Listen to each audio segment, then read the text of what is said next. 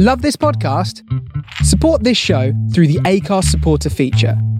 It's up to you how much you give, and there's no regular commitment. Just hit the link in the show description to support now.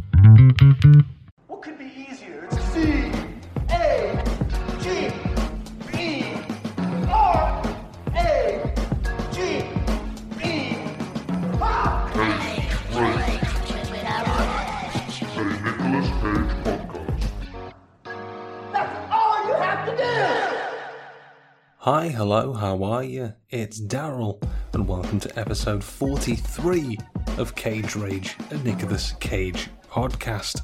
How are you doing this week? Have you been affected by all that wind? It's been horrible, hasn't it? I hope you've had a good week. Um, not bad week for your boy. Just been looking forward to getting out a new episode for you. Obviously, you know, jumping ahead, but this episode, um, very funny um, and just a very enjoyable episode with uh, stand-up comedian Sam Lake, who joined me to talk about all things the Weatherman this week. Um, now, this episode was originally recorded back in about the middle towards the end of December 2020, so there's um, a reference or two in there about gifts and consoles and things. Uh, with that said, in this episode, we do chat all about Cage. We share our gaming backstories. We discuss camel toes, Michael Caine's accent, and much more. Uh, does it make sense in context? You'll have to listen to find out. It does. Um, so I won't ramble on too much because, like I said, really, really good episode this week. Want to get straight into it. Um, as ever, you can find the podcast on all the usual streaming services uh, Apple, Spotify, Google, Amazon, Deezer, Stitcher, Podchaser, iHeartRadio. Um, if you listen to on a certain service and you're able to leave a rating, a Podchaser, an Apple, for example, please do. Um, I know I bang on about it, but it really helps the show grow, and I'd be super, super appreciated of you to do so. Um, and if you feel so inclined, you can throw a few quid my way on the Ko-fi page, uh, Ko-fi.com forward slash Daryl Edge, K-O-F-I dot com forward slash D-A-R-R-Y-L-E-D-G-E. Uh, and you can also reach out and find me on the usual social medias, Twitter at cage underscore podcast, Instagram at Cage Rage Pod, and let me know about the episode. Talk to me about Cage or whatever else you want as well. Always happy to hear from you as we're uh, now on track and hopefully hoping to reach uh, 700 followers on Twitter before long. Um, so that'd be lovely to see from you. Um, all of Sam's links will be in the description down below. Please go give him a follow. Check out his podcast. Um, I've had a rose. Let's talk about our feelings as well. Wonderful podcast. Um, but with that said, that's me. Enough of me rambling. Let's get into the episode. It's Daryl Edge and Sam Lake, Cage Rage, episode 43, The Weatherman. Enjoy. So we round off 2005 with the comedy drama film The Weatherman. Here, we meet Cage as David Spritz, a successful yet disrespected weatherman whose personal life is in a downward spiral. Joining me on the journey to True Cage Nirvana this week to find out if this film is forecast for sunny spells or just rainy days ahead, is comedian, writer, and presenter Sam Lake. Sam, thank you so much for joining me. How are you? I am great. That was a really professional intro. I don't know if I'd have described the film the same way that you just did, but I think you're correct. well, this is this is sort of like we were talking about off camera. This is me raising hope early, uh, just like just like the year 2020. Um, so I mean, usually I go, I go sort of straight into the cage chat, but um, for this episode, I want to start it slightly differently uh, and just touch upon uh, your own podcast, which I actually love. I've had a rose. Let's talk about feelings. Um, Yes. Which one? I love the podcast. I think it's genuinely wonderful. Uh, not Oh, in the way. you. Not in the way that American hosts say, like, "Oh, you've got a new album. I've listened to it. I loved it." You haven't. You definitely didn't listen to it. You don't have time. uh, but mostly for the fact that in one of your intros, which is something I wanted to congratulate you on, you managed to get a PS5. Congratulations to Sam Lake. How did how did you do it? Oh, some people saw 2020 as a setback. I saw it as an opportunity uh, to remind everyone of how much money I have to spend. Um, I was just very lucky. I pre-ordered it. Well, actually, I have. I used to work in. Well, I still do work in technology, and I um have lots of friends who are very hot on finding the deals and finding the pre-ordering for pre-orders for like all of the games and stuff. So one of them sent me like an alert that like Amazon still had them. I'm sorry for shopping on Amazon. I know Jeff Bezos has too much money. Um, but uh, yeah, and it turned up, and then I very humorously tweeted about it in the same way that someone would talk about a newborn baby. And I took a picture of myself as if I'd had a very difficult birth. But I- both mother and baby are fine. Asking. I hope I hope baby hasn't crashed and has been bug free for you so far. I know because I, I haven't bought Cyberpunk 2077. So You're one of the smart ones. Um, yeah.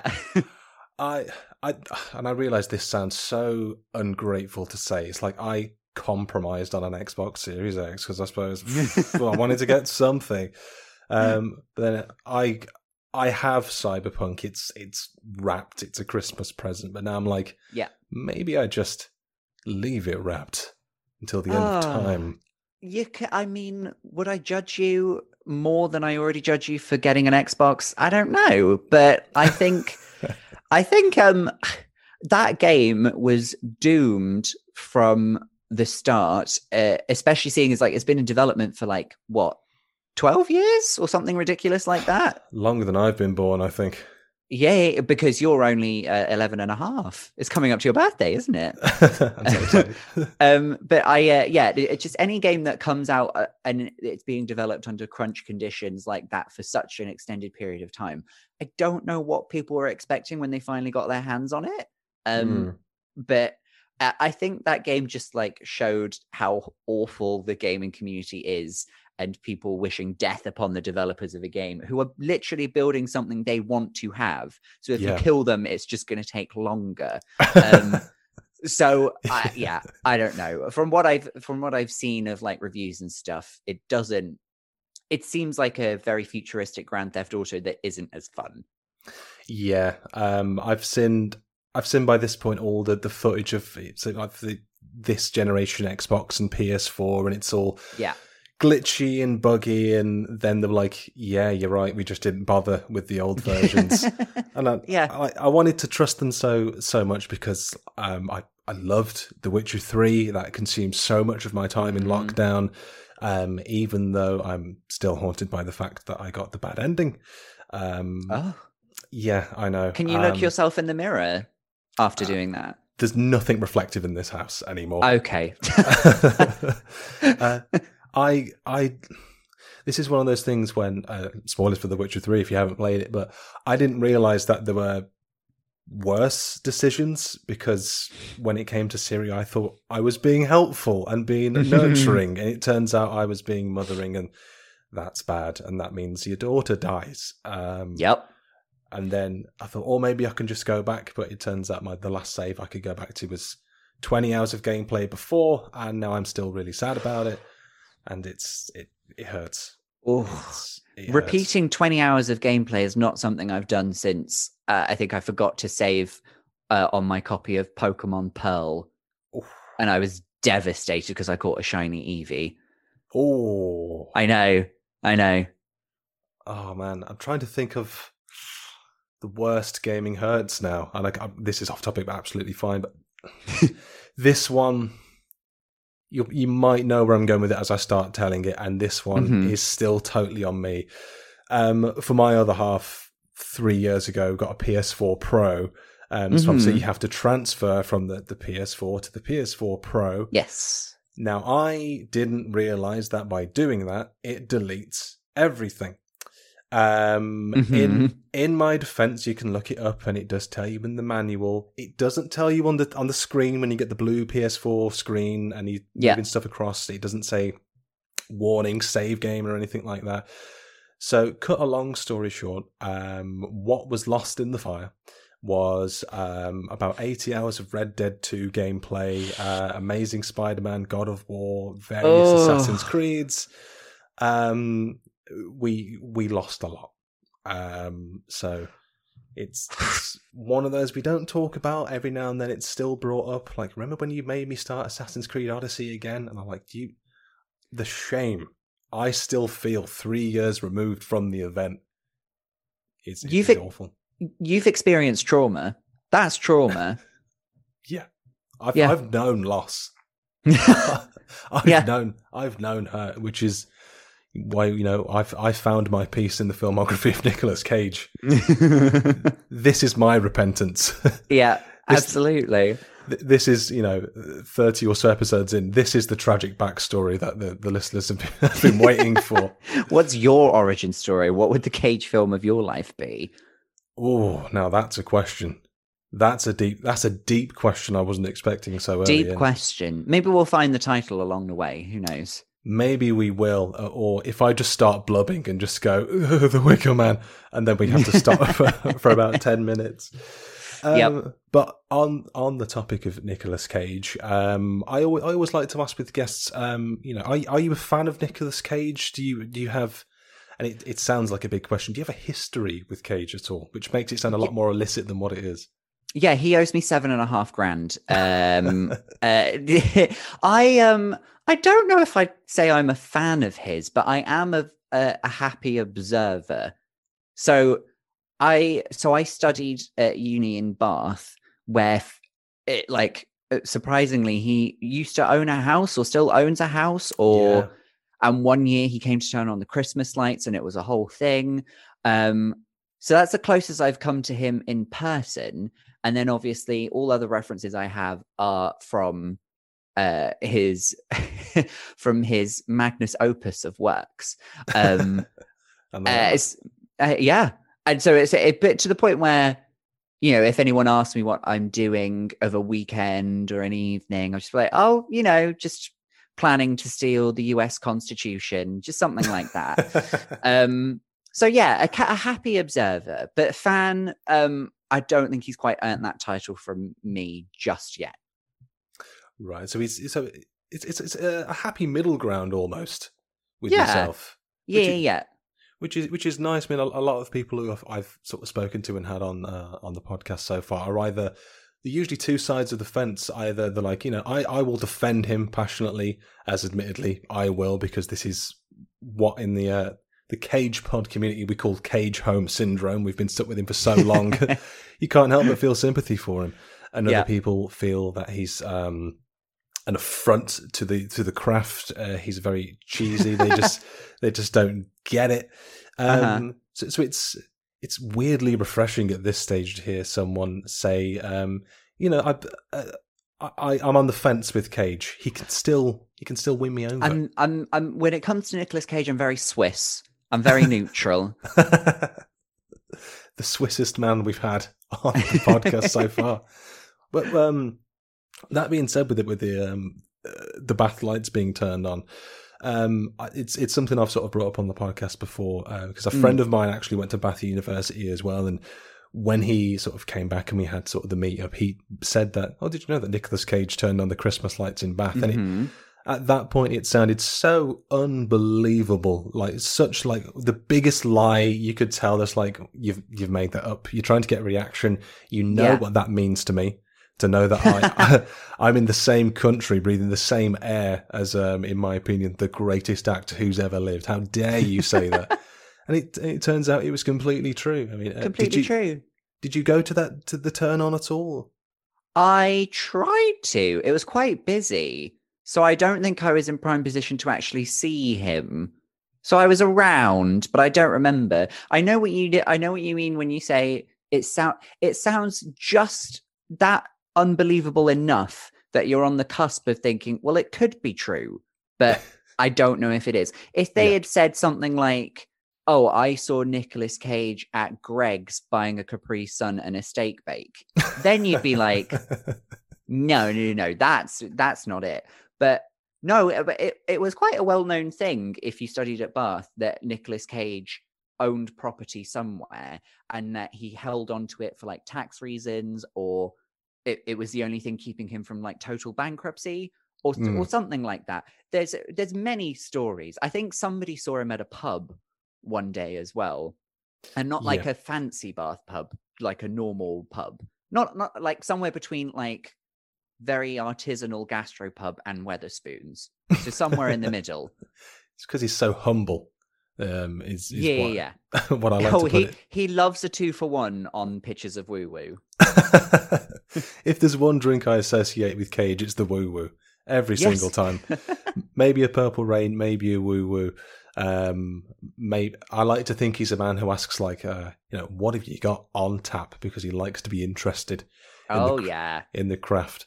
He likes Um, a craft ale. He likes an IPA. Yeah. Between stealing the Declaration of Independence and getting Bertie Wickerman, he has to stop for a little, a nice cold one uh, with the boys at the, at the local. Um, but it's it's always fascinating to me because, um, like you said, this is one of the things that sounds just true enough about Cage, Yeah. and I've sort of found, uh, I suppose, going into this this rabbit hole of Cage when you just although we know so little about his personal life like uh, what does he what does he watch on TV you know what has he got in his wine cellar? Assuming he's got a wine cellar what does he read? Um you know we know that he just turns up and does stuff like this um so apparently he is a big uh, anglophile a big sort of fan of England and the culture and the Mhm. history which is why he's got property. Um I think he's he lives somewhere in Glastonbury because apparently he'd gone there um, actually on the trail of finding the Holy Grail as well. So Well, I've not heard that one before.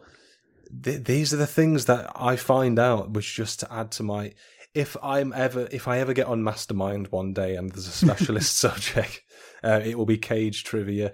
He went somewhere and there was there's some special stream or something associated with the Grail, and it's supposed to taste like blood, but it's probably just because there's iron in the water. So Right. he's he's supped from our streams, um, taken in our culture, um, Uh.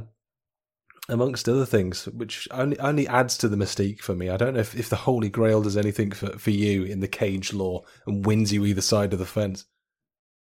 No, I'm staying neutral, if I'm honest. I mean, it we've all drunk from a stream. He's just like gone for a loftier stream. It tastes like blood. Apparently, that's that's one of the. the, the, the There's a selling there's a euphemism. There's a euphemism there to be made about Nicolas Cage drinking from a bloody stream. But I'm not going to make it, and neither are you, because we're better people than that. On this episode, we're better people than that. Yeah, yeah. But next week's episode, just you wait for the sequel to that uh, that story. Um, it's again, I don't I don't know with your sort of ca- how many cage films like you've seen in your past. If you have a favorite cage film, some people don't. Um, because I very frequently I always categorize cage films as one of two. Uh, there are films that he is in, and there are Nicolas Cage films. Um, I understand completely. Yeah. you're on board already. Uh, you, Mhm. That's so that's so Swiss neutral of you.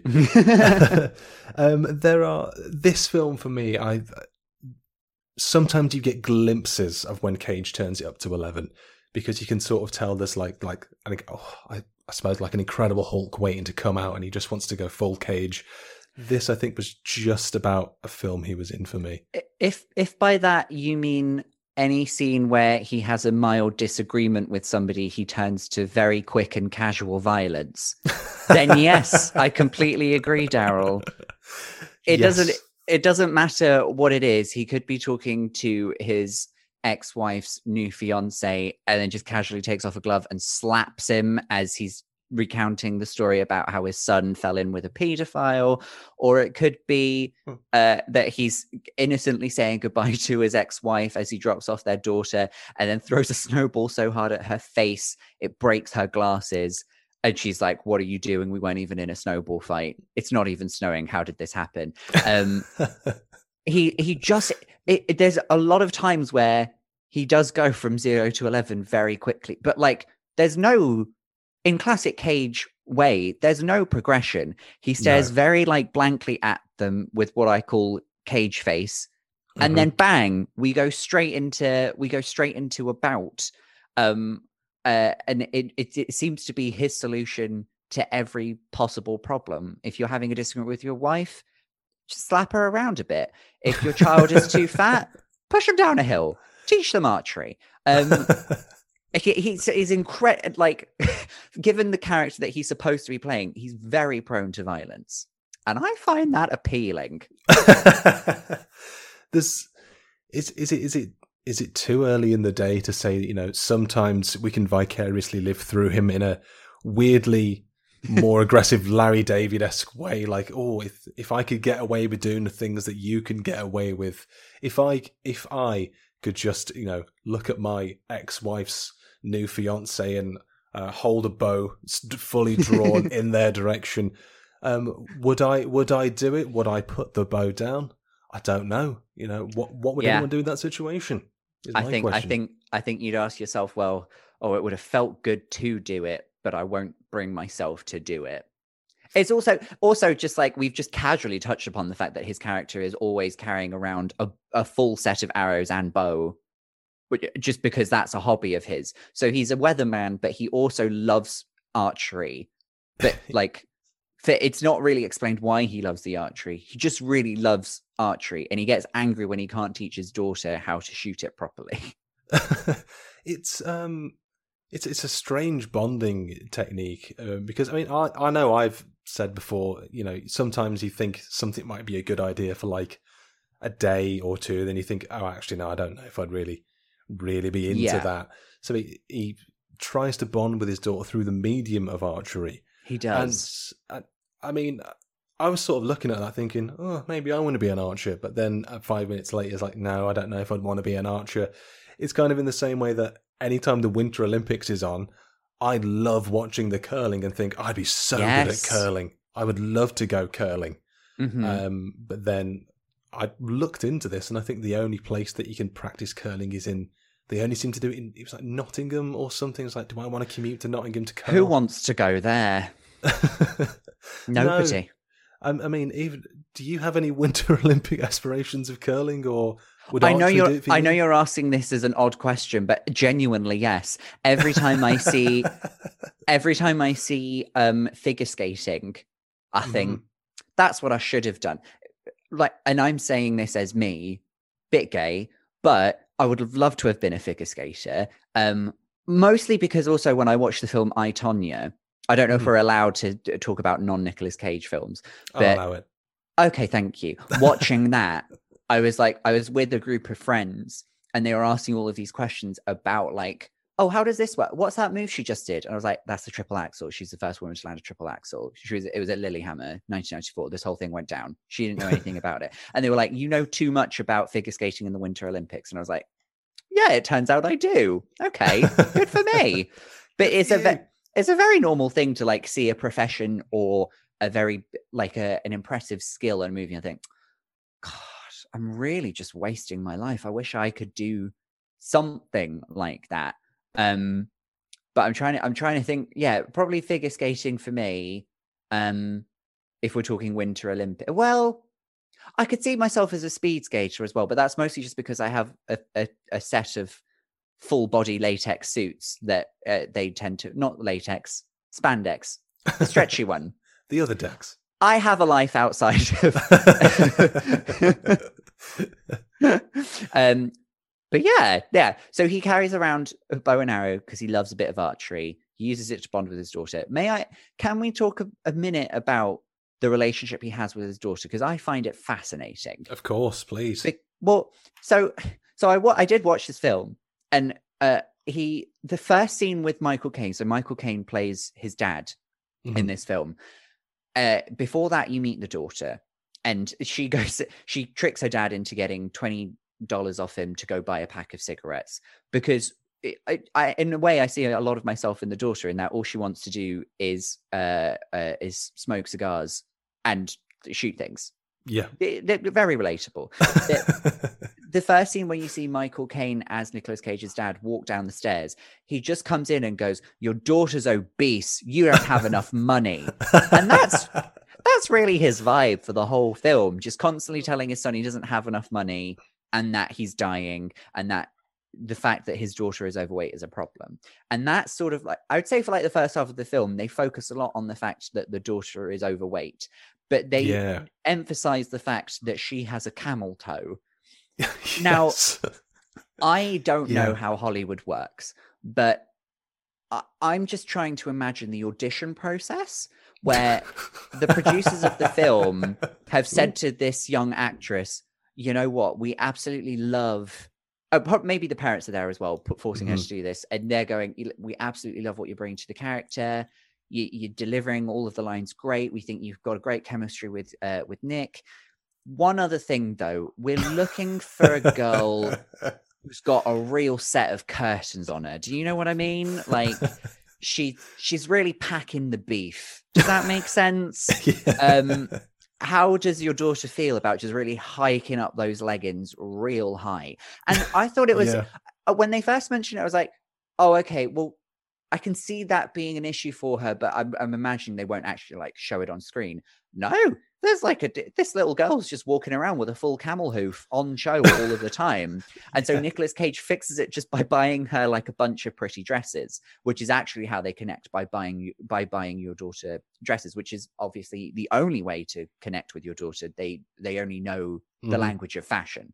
Of course. Um, but I just I felt so bad for this girl because I, I, children raised in Hollywood must have like a sort of like um they must be slightly weathered to it if they're taking on that career at that young an age where they can Yeah. take that kind of criticism just like yeah I got a big puss it's large in charge it's going to make me a star um but I would just imagine if that were me and I'm a 29 year old man now if I walked in and they said oh you've got like you've got like a very pronounced moose knuckle I'd probably I'd probably cry about that for a week and then I don't know I don't know wear kilts to cover it up and never wear a trouser again.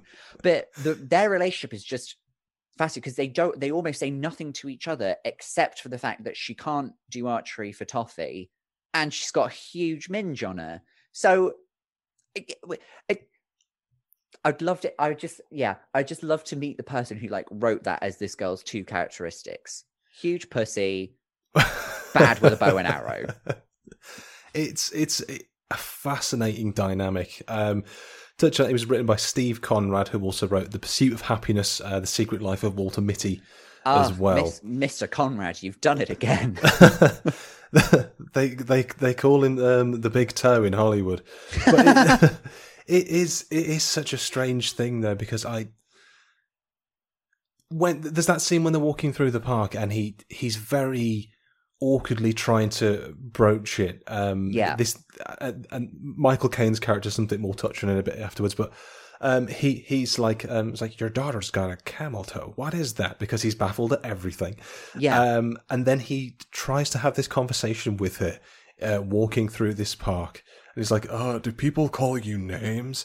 And she's like, "Um, I, I, you know what kind of names?" He's like, "Uh, camel toe."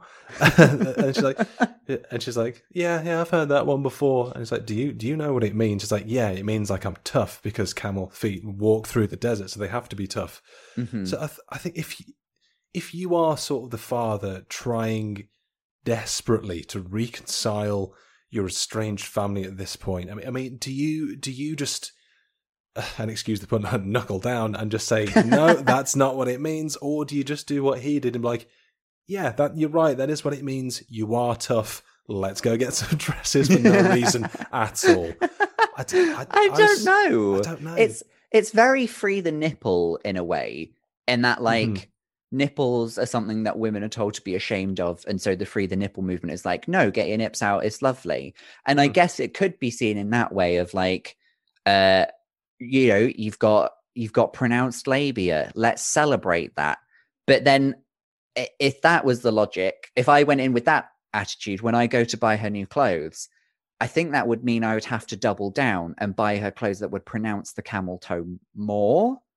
yeah, So like yeah. like more leggings, higher leggings, more spandex, more I don't know, but like I I, I would probably be the type of dad where I would celebrate the things other people make fun of my daughter for and then it, in, in that way make them 10 times worse.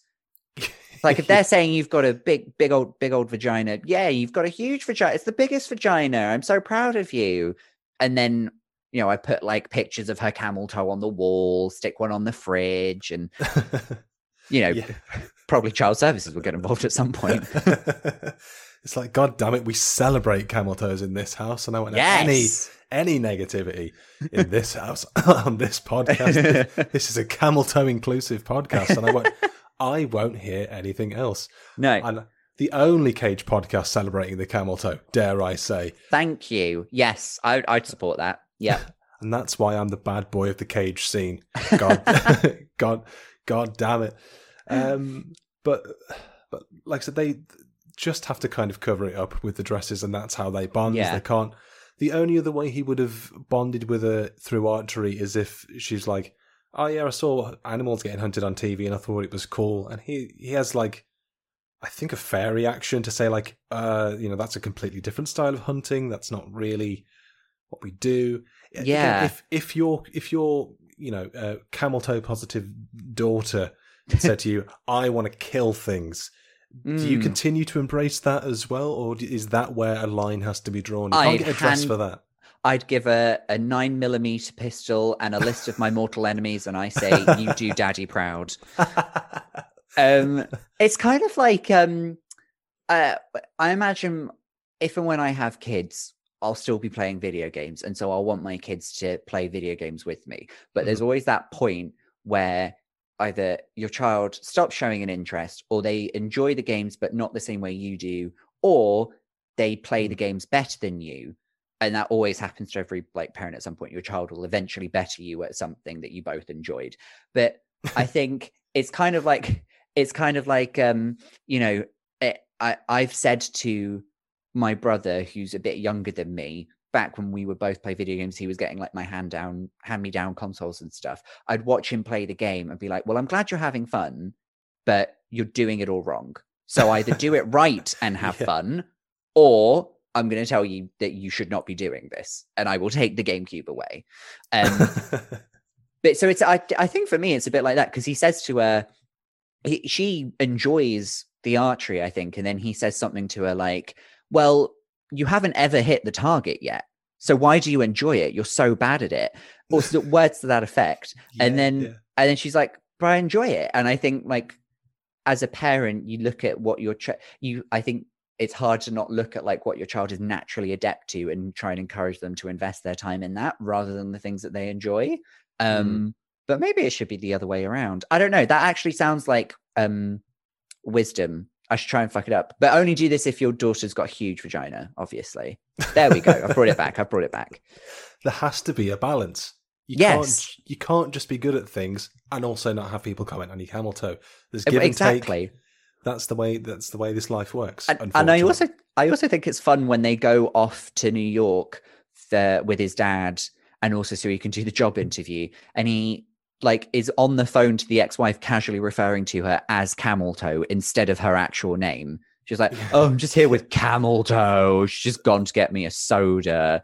Um, I just uh, like if it's got to the point where you actually cannot recognize your child except for the fact that she has a camel toe. I think that's the only way he can tell that she's the daughter and not the son. She's like, okay, the girl, my girl child has a huge camel toe, and my boy child is hanging out with his pedophilic drug counselor. That's how he'll tell them apart. there's there's two different traumas, and this is how I associate them. Poor poor camel toe daughter. Poor Yeah. and with with Mike as well. Um. Nicholas Hoult, which was one of those sort of castings where that um that Leonardo DiCaprio meme with him the yellow shirt and sort of pointing at the TV, and I was like, oh, that's him from uh, Skins and other Yes. such things. Yeah. Um, which is I found myself doing that. I'm also 29 actually. Is like I don't know. I'm just now pointing at TV going like I recognize. I still remember. I'm not old yet. Skins, got- Skins only came out two years ago. I only just finished my A levels. So, I've been asleep for so long. Um, but I, that that was that whole Mike arc was a, a very dark, strange B story yeah. the film. I, And- I don't. and you you try and ask yourself like well, what is this adding to like the main storyline of like Nicolas Cage growing in some way because he says Yeah. very early on when he finds out that his dad is uh is I think it's classed as a terminal illness, or or maybe it develops into that later on in the film. But when he's like, oh, "Okay, Dad, don't die yet. I've still got time to get my life together." So it's like, okay, he's trying to like go on this like redemption arc, make himself a better person. And then you have this subplot line where his son, who is a recovering drug addict at age fifteen, young achiever, um, is is hanging out with a drug counselor who is so obviously a pedophile. Like as soon as he comes onto the as soon as he comes onto the screen, you're like, pedo. That's definitely Yeah. a pedo.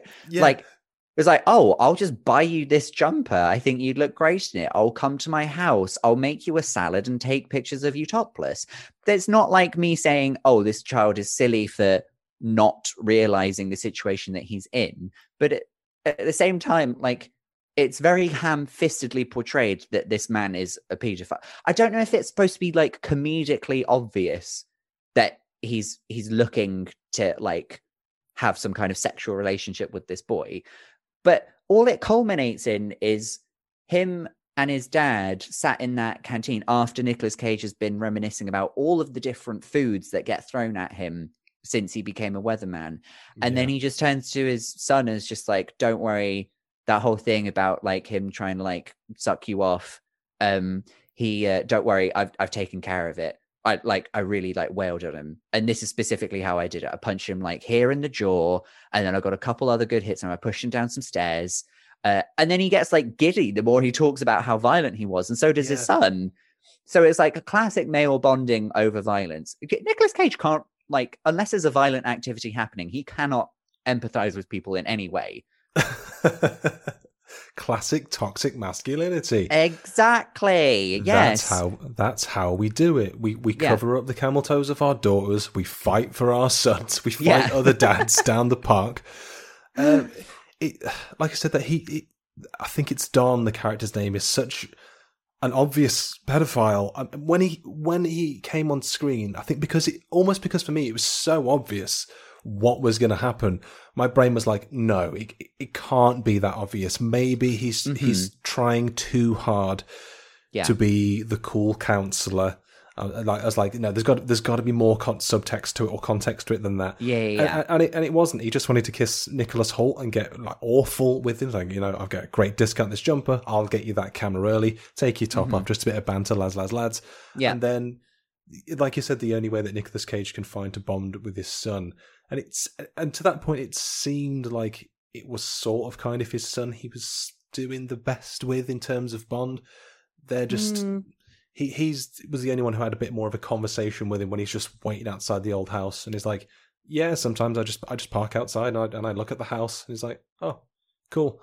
And yeah. So it maybe, that, but but that's maybe why his son can't uh, see the situation that he's in because he's used to older men behaving in odd ways just to see him. So he's used to his dad just like sitting in the car outside of the house where he actually lives. And so he just normalizes that kind of behavior. So if another like older man in his life is like, "Oh yeah, take take your top off. I'm going to take a before and after photo of your of your hench gains." Um then then he'd just be like, "Oh yeah, no, yeah, that that's fine. This is what this is what like older men do with younger men. They they they they they they sit outside their houses even if they don't go in and say hello, or they take photos of you partially naked. yeah, it's, it's Men only so- have those two settings. you know the the classic two hobbies of the man. Um, it's it makes me think though when you think about the wider context for the film, when you know when the credits have rolled, and I just think the trauma that Mike will have to deal with as as he goes through life and has to has to uh, face and front the fact that um you know not all men are weird that way there are there are believe it or not despite what 2020 has taught us some are good uns out Mhm. there um and even and even for Shelley as well when when one day she will have to face the fact that there is a situation that has been commented upon by family and friends you know Yeah. downstairs for a while they've both got demons that that continue after after the Yeah. credits have rolled Mhm. um, it, I, I kind of feel that this isn't like exclu- well, this might be something I've noticed by watching Cage films, but there are films where he does have children, and I think when the credits have rolled, what happens to them? Um, most notably, this um, Con Air. So the whole whole part of that he's he's imprisoned, he's getting parole, he can finally see his daughter. Then Con Air happens. A giant pl- uh, aircraft carrying prisoners crashes into Las Vegas, and the first time his daughter ever sees his character is when he's emerged from the wreckage, covered in blood, having killed John Malkovich. That's the first time you see your dad had having only ever written to him on in in papers and letters. Um, Yeah. maybe it's just the cage effect on children that um, he's just cast to be a weird dad uh, who mean- just can't get it right. if I were friends with that daughter and she told me that story, it's like, oh, I saw my dad walking through the flames. He just killed a man. I would just be like, okay, strange flex. You know who your dad is and he talks to you. All right. Oh, are you annoyed that he killed someone? Yeah, at least he like is there for Christmas. Do you know what I mean? Snap. Um, so wish wish my, I could talk about my dad and killed someone. Ugh. Yeah. Hashtag trauma. Uh, but I suppose on that tangent, speaking of dads, um, we, we we go to uh, the father, Robert, played by Michael Caine, who, yes. as I touched on earlier, he is um, obviously very successful author, Pulitzer Prize winning, award celebrated author, done very well. Mm. Seems to be um, perpetually disappointed with Nicolas Cage because he's a weatherman, but he's not a meteorologist, um, which seems to be why the audience. It's alluded that's a reason why the audience hate him as well. Right. Fifty percent love him because you get that scene with the family saying like, "Oh," the, the the woman's like, "Oh, I quite like him," and then there's that one guy that's like, "I don't like his asshole face," which I almost feel th- that is directly reflecting how people see Nicolas Cage in real Oh, life yeah. as well. Yeah, yeah, yeah. Um, I love his asshole face for what it's worth. Um, I, I don't know who I'm preaching to anymore. I'm so far into this pod. I'm, I'm so far into this podcast. Really felt like you had to defend him there. I do. I was like, Sam, believe me, this isn't a joke to me. Um, but I, I don't know how you sort of view sort of Robert as well. Because, like I say, he's baffled by everything. He's like, um, a he's very confused. Oh yeah, Yeah. dildo. He, I, I like the bit where it's just revealed that um his son's uh rehab officer guy made a move on him, and he goes like, "Yeah, they found them in the car, and he it said that he was trying to suck him off, and so he said that he was jacked his wallet, and then he just spends the rest of the scene going like, "What is this sucking and jacking and flipping?" And I was like he won the Pulitzer Prize and he has like the faintest grasp of the English language and how it evolves and changes. And it always Yeah. seems like every every new like expression that is said to him, he's ne- he's never heard before. Like the camel toe thing. Sorry to keep harping on about it, but apparently that's all men talk about. Is he just keeps going, "What camel toe?" Camel toe and sucking and jerking and jacking and towing and all of this stuff. And I was like, it's it's it his character's already very hard to like believe in because it's Michael Caine doing an American accent, which he does not do terribly seamlessly. I was going to say, can we talk Yeah. about that accent? It's, yeah, yeah, yeah. It, it's I, I think people are so used to you know um Michael Caine talking a bit like this. I I can't do an impression so my life, but um, it, we're so used to him talking like that to the point where even if he's cast in films where everyone else around him is American, he still has that voice, and there's no need to explain why. Like I'm, I'm thinking of Miss Congeniality, where he plays like a, a very camp pageant counselor uh, to help um to help her like win miss united states pageant. And that makes perfect sense. Why wouldn't he be british? And everyone else is american and for some reason he's only coaching women in america in pageants. But uh, yeah sure. No he's got a british accent. I i can get on board with that.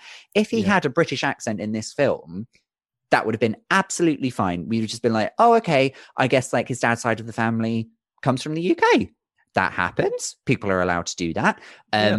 Well they were end of free movement brexit woo. Um but but for some reason he chooses to do an accent in this film which you don't hear of the Caine most most of the time. So Mm. and he's doing that kind of american accent that british actors do where it's very serious and very deep compared to their normal like this is how i talk. This is my speaking vo-" like that kind of american accent where it's just um it it's it's the like the default british man doing american accent actor accent Yeah, There's a lot of exactly words to what you mean. describe it. But yeah.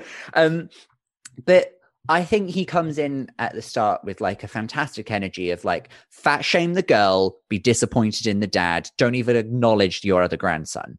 Um, and then he just spends the rest of the I like I do like the scene where he's gone out to get him a paper and so he buys the coffee. The price is wrong, so he doesn't have enough money for the paper still, so he just doesn't get the paper. And he just looks at it, just like, Where's the paper? And he's like, Oh, I didn't have enough money for one holding the cup of coffee. And he does like a very good he does a very good job of being disappointed in his son. Not that he doesn't have lots to be disappointed in, but I think there's supposed to be a like an arc in this film where they as as two men they like have an emotional bonding moment and supposedly that happens towards the end when he turns up in the car. And for some reason michael caine doesn't address his son by his son's name. He literally screams hey weatherman which you Yeah. know his name. You- he came out of your balls. Like call him by his name. He gets in the car and then he puts on a song and then goes like i've never really understood this song. And i don't uh, maybe i missed it. Maybe the song has relevance somewhere else in the film and i missed it. But they just put he puts on a song and then goes i don't understand this bit. And then nick says like yeah i don't this is the bit that i want you to understand.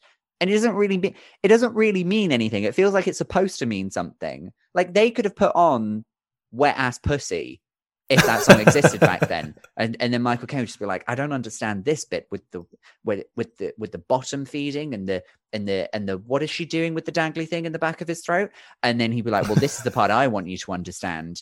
Yeah i want you to park that big mac truck in my little garage. I've made it they're, they're not going to have sex. That would be weird. Um but they're supposed to bond in this moment. Or i think we're supposed to believe that they bond. And Hmm. i was just like no i don't understand what's happened that part took me the most out of their relationship where i was supposed to believe that they were going to have this moment where they like finally see eye to eye. And i don't think they do. I don't know what you thought about it Yeah, I mean, uh, um, I, I agree with a lot of that. To be obviously the accent, as you were saying about Michael Caine, um, this is this is a weird thing. It's like I, it's a similar thing with Nicolas Cage, like with Michael Caine. It's like when I'm watching a film with Michael Caine in, I I don't always see the character. I see Michael Caine, and it's yes I think it's a very similar film uh, or thing, I should say, for Nicolas Cage, where you don't always see the character. You see Nicolas Cage. I was sort of talking to someone about this the other day. It's like Mhm.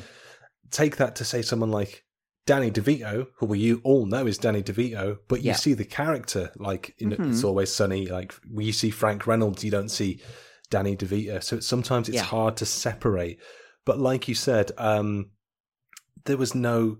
I'm, I'm not coming to see a film with Michael Caine in for him to do try to do an American accent uh, because there was part of me just said like just just go to your, your your Cockney accent, the one we all know you for. You- Yeah. you, know you can have a British dad and an American mother. That's a thing that can happen. Yeah. used to be able to happen by the time this podcast has come Mhm. out. Mhm. Um, so I just kind of wanted to be like, just go all cook like, what's a big gulp, sad? And then I was, I'm like, yes, that's what I came for. That's fine. You're clueless about everything, as you said, even though you're an award-winning author and therefore should Yep. know words. but any new Um, word scares him Any new word is like, he's like dildo. What's a dildo? Ugh. oh yeah I was like, oh, because you're it's it's funny because you're old and clueless, Michael Caine. Um, but what you're saying about the song as well, it was um, Bob Seger's "Like a Rock." So this was when, um, and I don't know if this is actually a thing or just a thing that happened in the film, because Robert was diagnosed with lymphoma. They Mm. did the the living funeral, they did uh, yeah where which I had no idea that was an option. i don't Um, i don't know if it is I, I was I, I made a note. I was like living funeral question mark. I was like, can we do a living funeral for like Britain by on like December thirtieth or, or something? Just remember, just Yeah. remember the good times, i.e., Mhm. 2019 previously. Um, and David goes up to do the speech, and he starts to quote the song. He's like, I list this song makes me think of my father. ah okay Um, then they get like the 30, 40 minute power out, but by, Yeah. he sort of narrates that by the time it comes back on, everyone starts leaving and they forget that he was doing the speech, which adds to his whole victim inadequacy thing. Yeah. Um, so I don't know if that's. I think that's supposed to be them finally bonding for the first time because it shows Mhm. that his dad's.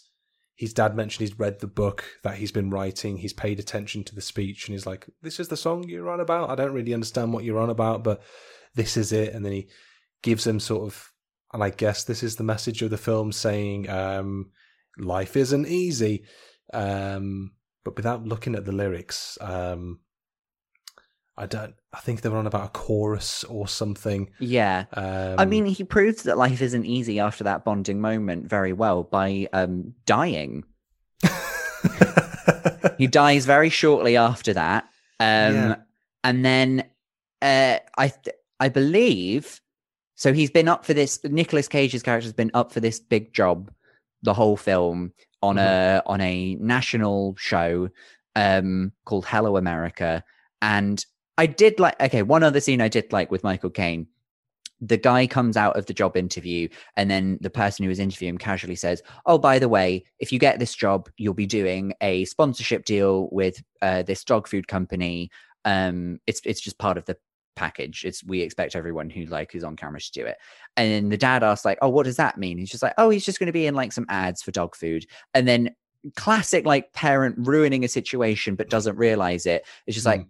he doesn't have a dog, and it's just like well i have i have my dog jackson and then he's like yeah your dog jackson who lives with your ex-wife and kids where you don't live and so i was just like oh god he's saying this in front of the interviewer this is classic like dad speak not knowing that you're really just putting several feet in several mouths i Mhm. did very much enjoy that bit um but I, after he dies then he does go and take the job yeah, yeah, yeah, yeah. He does Yeah. take it. Um, and then he's like wandering around. People stop throwing things at him because he's walking around with a bow and arrow more often now.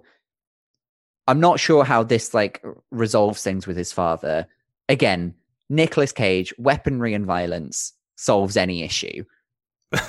Have we learned nothing else from this conversation so far? I don't think so. No, that's the key takeaway for me.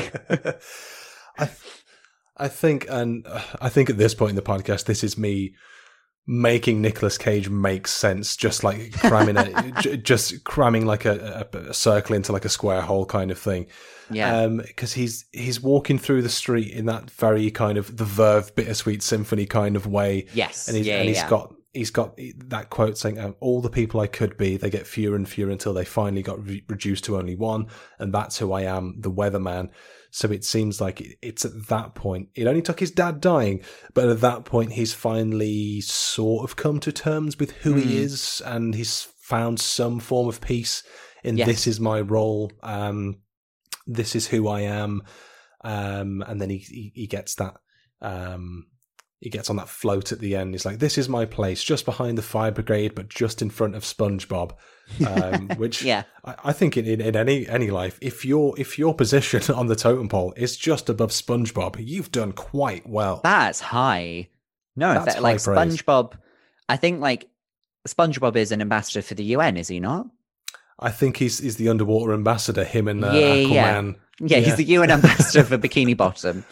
Um, yeah, no, absolutely. I mean, I get, I when you say it like that, then yes, you can actually understand that he's made some kind of progression. But I think similar to how you were saying that when you look at the film, you see you see Nicolas Cage perhaps more than you see like the character he's playing.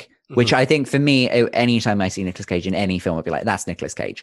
Um, I okay, I'm I'm very astute like that. When I see if there's one thing they say about Sam Yes. Lake, he knows who Nick Cage has is. has basic cognitive response, can recognize faces. Um, very neutral, can recognize a face. That's what they say about me. But um, I spend the whole time just thinking about the, the the acting choices and the things that he does throughout the film more Mhm. than the storyline. For example, there's one scene that I have to call out because it's uh, well, I don't know how common it is, but you do get a Nick Cage sex scene in this film yes. only only Yes. briefly um but he's got his cage face on and it's exactly which is the same face that he makes all of the time in a situation when you don't think he should be making that face. Like if somebody's saying something happy then he'll look very confused and puzzled.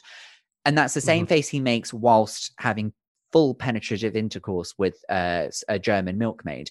And i think what's very weird about this scene and maybe you'll agree is the exposed breast. Not breasts not not both breasts just the one solitary breast just and she's on top um is this podcast for children can i say say what children aren't listening to this. They don't know who Nicolas Cage is. Oh, thank God. Okay. So Nicolas Cage is absolutely railing this woman. She's on top. she's really getting it. She's on top, and so she's bouncing away. Nicolas Cage is actually doing very little. Um, Yeah, yeah. He's sort of looking up with cage face on, sort of confused, sort of aroused. Could could potentially slap her at any minute in classic Cage fashion. But she's bounced away on top, and for some reason, the director chooses to focus on one tit hanging out. The other one is very con- is very like tightly packed away. Th- that's not going Yeah. anywhere.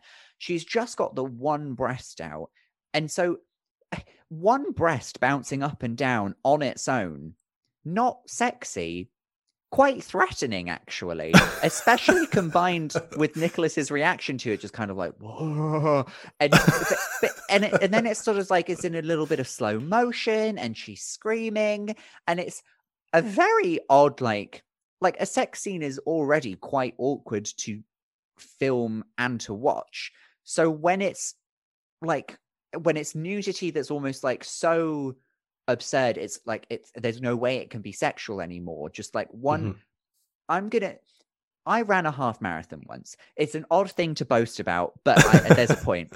I ran a half marathon that was sponsored by a breast cancer charity. So lots of people who ran for that charity ran wearing a breast costume, a 3D tit costume with a nipple and areola on the front. Um, and and so they had to run it. And that was what this scene reminded me of, of them like doing the race wearing this costume. Like I don't even if I were in any way straight, I wouldn't look at that breast and be like, hey, one tit's seeing one tit's better than seeing two tits, or see at least I've seen one tit. I'd be like, no, I'd rather see no tits or both of them. I think. I think a pair is. Be- I think a pair is better than a better than a single. Better than a single. It's like um, if if I may use a very niche reference in Super Smash Brothers Melee, if you play as the ice climbers, if you lose one of the ice climbers, you're just instantly less effective. But both of them together, it's all right. They've both got hammers. They can use the freezies. They can like do that weird tether jump thing. It's a lot to think about after just seeing what is probably like the only fifth tit that I've seen in my life. But it really took me to places. It's just going to stand out as like, what, what an odd scene. Did you not think like, oh well, one tit's out, might as well get the other tit out. Well, I might as well take my top off. Like, why are we both fully? Cl- Do straight people just not take off any of their clothes sometimes when they have sex? It's uh, so many questions that need to be answered. I'll I'll let you answer all of them in order now. Right. Well, first of all, um, s- somehow you've got the straight email. Um, you've got all of our memos. Um, and yes, two is better than one, I guess. But that is the most in depth analysis of a single breast I have ever heard, podcast or not. Genuinely fantastic. Oh, That being said, though, as the ambassador for the straight community on this podcast, Yeah. um, that now I was thinking about it, I was kind of like, yeah, that is kind of weird that it was just the one, and he was. Yeah. And lest we forget in this scene, he was dressed as Abraham Lincoln during the act. He absolutely was, yes, and Uh, but and did not. I assume just took the took the goods out for the, the only the parts that were necessary, and the rest of him was fully clothed. Yeah, I mean, he still had the beard on. My notes just said Abraham Linkage, uh, perk of the job equals banging. Um, but but it was, it, he didn't seem to be in it. He was very much in his own head. Um, Yeah. you, you know, he was. He, he wasn't there. Maybe he was still in character. He was like four score and twenty years ago. I was um, in the presence of milkmaids, German and otherwise. I I think that's how the quote goes. I think in his head he was as his character, he was probably looking at the breast with the areola and then the nipple and thinking, "This is an archery target. If only I had my bow and arrow. It's right there." he he can't see any circle now without a bloodlust to strike it with a with, with a bow and arrow. So maybe Absolutely. I think it's a good thing that this happened before he took up that that three month plan. Yeah. Otherwise, um, it's it would have gone very American Psycho very quickly. yeah. Um, which is you know quick tangent. I'm I'm I'm convinced. Uh, there's a film called Vampire's Kiss with Nicolas Cage. It is I I often credit it as one of, if not the peak Cage film, the Okay. of the Cage films. Um, I am convinced that Christian Bale based his characterization um, of that of his character in American Oh, Psycho okay. on that. If you sort of see the two together, you were like, "What? There's uh, surely." You know, if if it wasn't Christian Bale, it would have been Nicolas Cage. I am certain Hmm. of that. Um, but you know, chainsaw, bow and arrow, tomato, tomato. You know, who? but, You know, it's it's all the same. There's a, there's a Yeah. woman getting ki- there's a woman getting impaled at the end of it. Um, Oh. you know, cla- classic classic straight activities. Yeah, yeah, yeah. um, Impaling women. Whee! Lads, lads, lads. you can't see because it's an audio podcast, but I'm now raising the roof. um, and that's just what we do. Uh. Um, but he seems to, I mean, I don't know if you know, he connects maybe more with her single areola than he does with his wife, who he's desperately trying to get back together with. Um, Yeah. Link. Um, very good. Very good. That's what I do.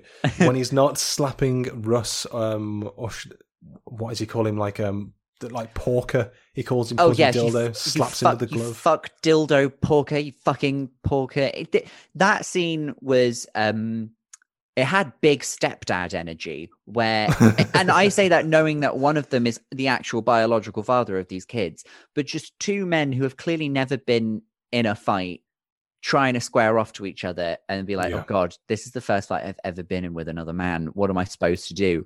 Call him a dildo. Call him a dildo. And it's just like they do love I've no I it's it's a rare use of the word dildo as a pejorative term. Yeah. Yeah. It- normally dildos bring joy to a lot of people. Um just thinking because we're recording this at Christmas time. Uh, dildos full of Christmas cheer. But you so rarely hear someone calling another person an absolute dildo.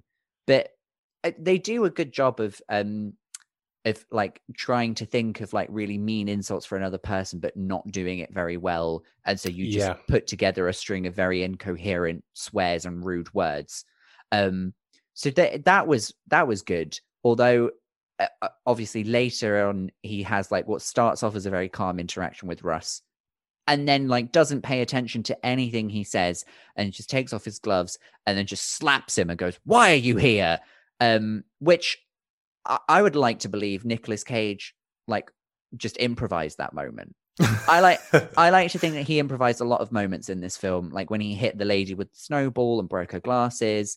Any time where he hit someone or got into a fight, I like to think that like the other actor just wasn't expecting that. Yeah, yeah. I, I Yeah. mean, in, infamously, if that is the right word, Nicolas Cage is a, a huge method actor, and I Yes. I'd like to think at this point that the directors should know, like, just don't tell him, but just keep the camera rolling because Yeah, yeah, you never know. Mhm. Um, which touching on the director actually, which I found interesting. This was directed um, by Gore Verbinski, who was helmed Rango, Mouse Hunt, and the Pirates of the Caribbean films. Um, oh, okay. interestingly, in, in in the chronology of his filmmaking, he did this film between Pirates of the Caribbean films. So he's gone from high, um, big budget, you know, sea sailing, treasure hunting adventure, Nicolas Hmm. Cage, back to pirates, pirates, pirates. so may, maybe he was just carrying some of that energy over, and he was like, you know what? Do take your glove off, slap him with it. Let's get let's swashbuckle this mother Yeah. effer and see what happens. um, but I, I understand what you mean there. It, it's big. Like this is the energy of two people who've never known violence. I think Yeah. at that point he's arching. He's got a taste for it. And in that scene, I was like, I've never been in a fight, but I kind of think if I was in that position, desperate weatherman dad, trying to, who am I trying to impress at this point? I'd probably take the glove off because I don't know what I'm doing. Right. That is, I think that's how I would react as well. Yeah. And then, then in my head, I was like, "Oh, right now, do I, do we do we tussle? Do we grapple? Do I do I hit him in the in the belly? What? Do, I, I I would not know what to do. I think No. Russ, Russ, God bless him, he's done nothing wrong. He's just a nice guy who's happened to accidentally pick up the the baggage of camel toe stepdaughter, druggy, molested stepson, Nicolas Cage. If you're Russ, though, and you're like you're having that conversation with Noreen. He's like, well, you know, you know, this is what I do. This is about me. Or, by the way, my ex-husband is Nicolas Cage, and also this. What was, sorry, what was that bit about? What was that bit about Nicolas Cage? Yeah. We just? I need to unpack that immediately. Uh, would would that be a red flag for you? That the ex is Nicolas Cage. Um potentially. If I would then ask like, okay, how often does Nicolas Cage still turn up? Like ha- like unannounced. If you Yeah. plan to see him, fine, but how many times do you just turn up and is Nicolas Cage? Then I based on the number they give me, I would I would rank my concern appropriately. So if the number they said was higher than 1, then I'd be very very very concerned and that would be a huge red flag. But um, it's it's interesting because I don't think at any point they try and make you believe that uh, uh Nicolas Cage and his ex-wife at any point were happy together. It seems like they Mm. were two people who were destined for divorce. And I Yeah. there's a there's a scene where they go for some kind of couples counseling and yes. they have to do this thing where they write down um uh something bad that they thought or something bad that they think about the other person write on a piece of paper and give it to them and then they're not supposed to read it they're Mhm. supposed to keep it with them but not never never look at it and Nicolas Cage does what I absolutely 100% would do if I knew there was something mean about me written on a piece of paper I would 100% open it and read it as soon as I could so he goes Yeah. off to the paper and Yeah. she's like, Oh, I really hated his sci fi book that he wrote. I thought it was really difficult and I can't believe it took him four years to write. And then, quite naturally, when they go for dinner afterwards, he's just like, So why did you hate my book so much? And then I think what is an interesting question is because during the fight, then she opens up the bad thing he wrote about her. And he said something like, uh, Oh, she, her blowjobs aren't enthusiastic enough um, which is spoken like somebody who has never had to give a blowjob, by the way. Uh, more enthusiasm. Look what I'm doing. It's work. Um, I, I I think it's an interesting question to ask. Would you rather have somebody critique you in the bedroom department or critique you in something that is a passion of yours? Would you rather be critiqued physically or creatively, I suppose? Because I spent a lot of that scene trying to think, whose side am I on here? I don't know if I'm on Nicolas Cage's side because he's just he's put like some effort into this thing, trying to be like his dad, writing his own book. And somebody just told him, the person who in theory was like the closest to him at the time, oh, I hated that book. It was so bad. Whereas she got told, oh, you're not very good at blowjobs. Where I feel like that's the thing where you can dismiss it a bit and just be like, okay, I'm not very good at them. Maybe I'm better at something else. Whereas like he'd like put four years of it. Like she has not spent four years working on blowjob technique. At least I hope she hasn't. Um, so I, I don't know. I I their I find their relationship like very odd. It seems like it it it was just to add to like the dysfunctionalness of his life outside of being like a cheery weatherman on TV. That like of course he's got like a marriage that's like crumbled and he's still trying to maintain some kind of contact with the mother of his children, but it doesn't really work. But he still thinks that there could be a marriage saved or like all of this. But the relationship just appears so negative on screen that you're just like, how did they, how did this, how did they ever get married? What did they ever see in each other? Yeah, it, it it's one of those relationships when this was always this was always going to be the result of whatever it was that you sort of had previously. Mhm. Uh, but like you said, though, I think um, with the couples counselling session, when in the course of like a few hours, you go from the classic trust fall to end with I I hate you. That's why Yeah, there's yeah, no yeah. enthusiasm in the blowjobs. Like, that's that's a 180 turn. There's no reconciliation there. That's, yeah. But I think, as you said, if if there's something physical in my hand that the other half has written about me that they don't like, I don't Mm. know that I would be strong enough to just never ever look at that. I Yeah. mean, either I would, I, I guess, push myself mentally, crumple it, find the nearest bin, like it's in there, right? You've done the thing. I can never ever look at that. Let's leave this room right now. Yeah, right yeah, now. yeah.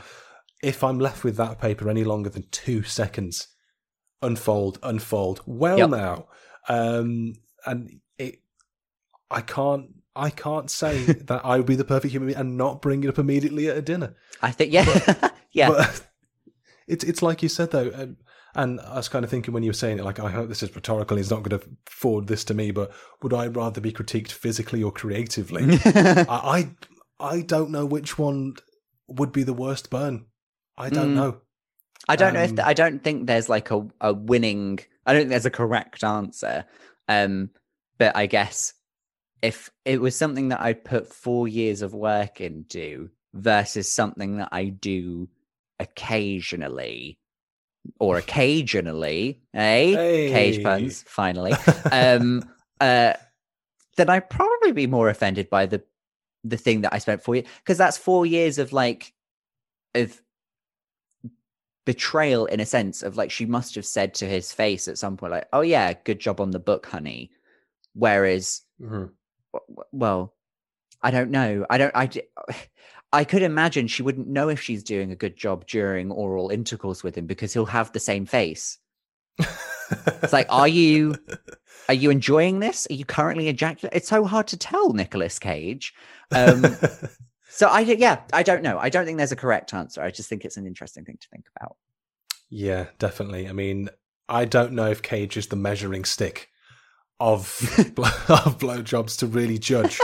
Um, I mean, no I mean, and you know, it's it's not my place to ask. Is Russ enjoying it? Is is he having a, is he having a better time? Should that? I don't know if you could compare four years of crafting a narrative, and and then are you assuming that also you've been um filleting for four years as well? Is there an equatable figure? yeah I don't know. As f- all I can say, apparently it's down to tartar sauce. That's why this all started in Oh, Cage's yes. head. Yeah. I I did like that scene where he's going to the shops. He's like tartar sauce, tartar sauce, tartar sauce. I wish I had two penises. Tartar sauce, tartar sauce. It's like I, Oh, I- yes. I, love that ass. And I was I like, you know, I not that I've thought the same things in the same scenario, but I I've gone to the shop before to get one thing, got other things, not the thing I went for. yeah Been there, done Mhm. that. Um, have arguments occurred? Yes, uh, but that's that's I, I I did enjoy that scene. I found that weirdly relatable. I like some. I like the internal. A lot of the internal monologue stuff that he did. I did, yeah, and uh. I did because I was watching this on. Oh God, I, I hate to give him more business. Amazon Prime Video, sorry. Um, Same, they- same. yeah, they have the um the X-ray thing that comes up, and what I discovered was that he recorded all of the voiceover stuff before any of the film had been shot, Hmm, yes, which is yes. interesting. So he recorded that bit before filming the the scene. So he's on his way out to get the tartar sauce with the takeaway, and he it's it happen. His mind loses focus because he sees a nice bum in jeans on a lady. Sees a nice Mhm. bum in jeans, and then he says something like oddly sexual for Nicolas Cage. He's like, "God, I'd just like to like put my face in between those two things and start swimming or something." He says something like he did like just shoving his face in it, and then and then he says he says something vaguely racist. I think he said that like he thinks that black men don't like to eat pussy. I remember him saying that. I think I wrote that down somewhere. Just thinking Yeah. like, oh, what an odd, what an odd thing to suddenly, uh, apropos of nothing, just jump into. but then in between all of these thoughts, he's saying like tartar sauce, tartar sauce, tartar sauce, and then he gets there and doesn't remember the tartar sauce, and then that leads to the fight. And again, it's another example of why these two people just like they only seem to be unhappy around each other. So it's hard to imagine a time where they were, you know, happy and he was eating her pussy and she was enthusiastically sucking him off. And then the dad is like, what does sucking off mean? What's tartar sauce? Like it, I, it, it, you have to be given like a moment where you can see like the two of them like caught eyes across the room and like, you know, they had like a magical moment. Like there's, there's a sketch on Saturday Night Live where Emma Roberts plays an extra in a gay porn, and then she has like or she creates a backstory behind her character who only has one line and then the rest of the scene is obviously two men having sex.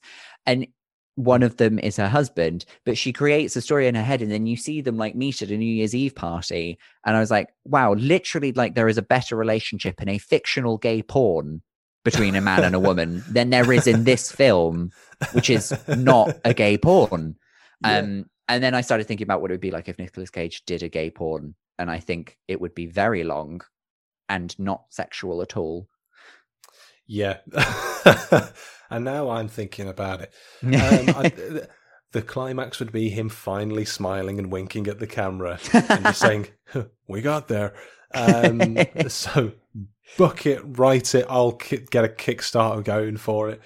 Um, but uh, it, it, it, yeah, like I said, there's no, there's no context to know that the relationship was ever good. Like with his life, it was, he's, I think, always felt sort of inadequate and sort of run of the mill. Even though his career's not too bad, he's Yeah. I mean, he get he gets a McNugget or two thrown at him, but you know, Yeah. uh, which of us hasn't?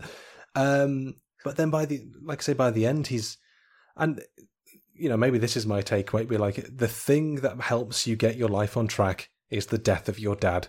When they're out of the picture, it's like yes, now I'm in the room. I'm alive again. Let's no no more big gulps, no more um, falafels being thrown at me. This is where life begins. Yep. So um, I, f- I feel you know is that my is that my takeaway from the film? Well, apparently I I don't know. As we sort of come to the end of this, um, your Jerry Springer esque final thoughts on the film. What was your takeaway of the Weatherman? Um, my my takeaway from the Weatherman is that fat children don't deserve good dads. well, there you go on that on that cutting final bombshell. Maybe the, the message maybe is being an adult isn't easy. You don't get to make it easy for yourself. Just like anything with life, you've got to practice at it and get better. And I'm talking to you, Michael Caine, and that fucking accent that was un that was unforgivable. Um, but that I think that brings us to the end of the Weatherman. This episode of Cage Rage, and Nicolas Cage podcast. Uh, Sam Lake, before we go, uh, where where can we find you on them their socials and other such things? Um, well, uh, here is my full home address. No, just kidding. Um, uh, on social media, I am Mr. Sam Lake on everything, but it's Mr. spelled M R S A M L A K E because people always think that it's Mrs. Am Lake or Mrs. Amlarkey or something. It looks odd written down. Anyway, um, so yeah, you can find me on socials. And as you kindly said at the beginning, I have my own podcast called I've Had a Rose. Let's Talk About Feelings, where I interview comedians about their relationship with their feelings and how they engage them. And it sounds not as fun as it actually is. It's quite a stupid podcast that just happens to be about like a more serious topic, but it's fun. if I just say it emphatically enough, then people might believe it. It's fun, guys. I promise. Um, and we have some really lovely guests on on there as well. So um, yeah, go go go listen to that after this. Listen to this first, and then go like, oh god, I just I'm in love with him, and then listen to my podcast. Let this win you over. Let the neutral Swiss Sam Lake win you over. He's got a PS5. What more do you need to hear? Yeah. And then go and listen to some funny chat about feelings and other such things. um, but the, like I said, that brings us to the end of Cage Rage and Nicolas Cage podcast. The Weatherman. It's a little bit cloudy. Our dads are the bad weather, but we got there. Get yourself a bow for Christmas. Get yourself a bow and arrow for Christmas. Your life will be fine. uh, hopefully, we'll see you in the next one. But until then, keep on, keep on caging. It's all you have to do. Thank you. Take care, and goodbye.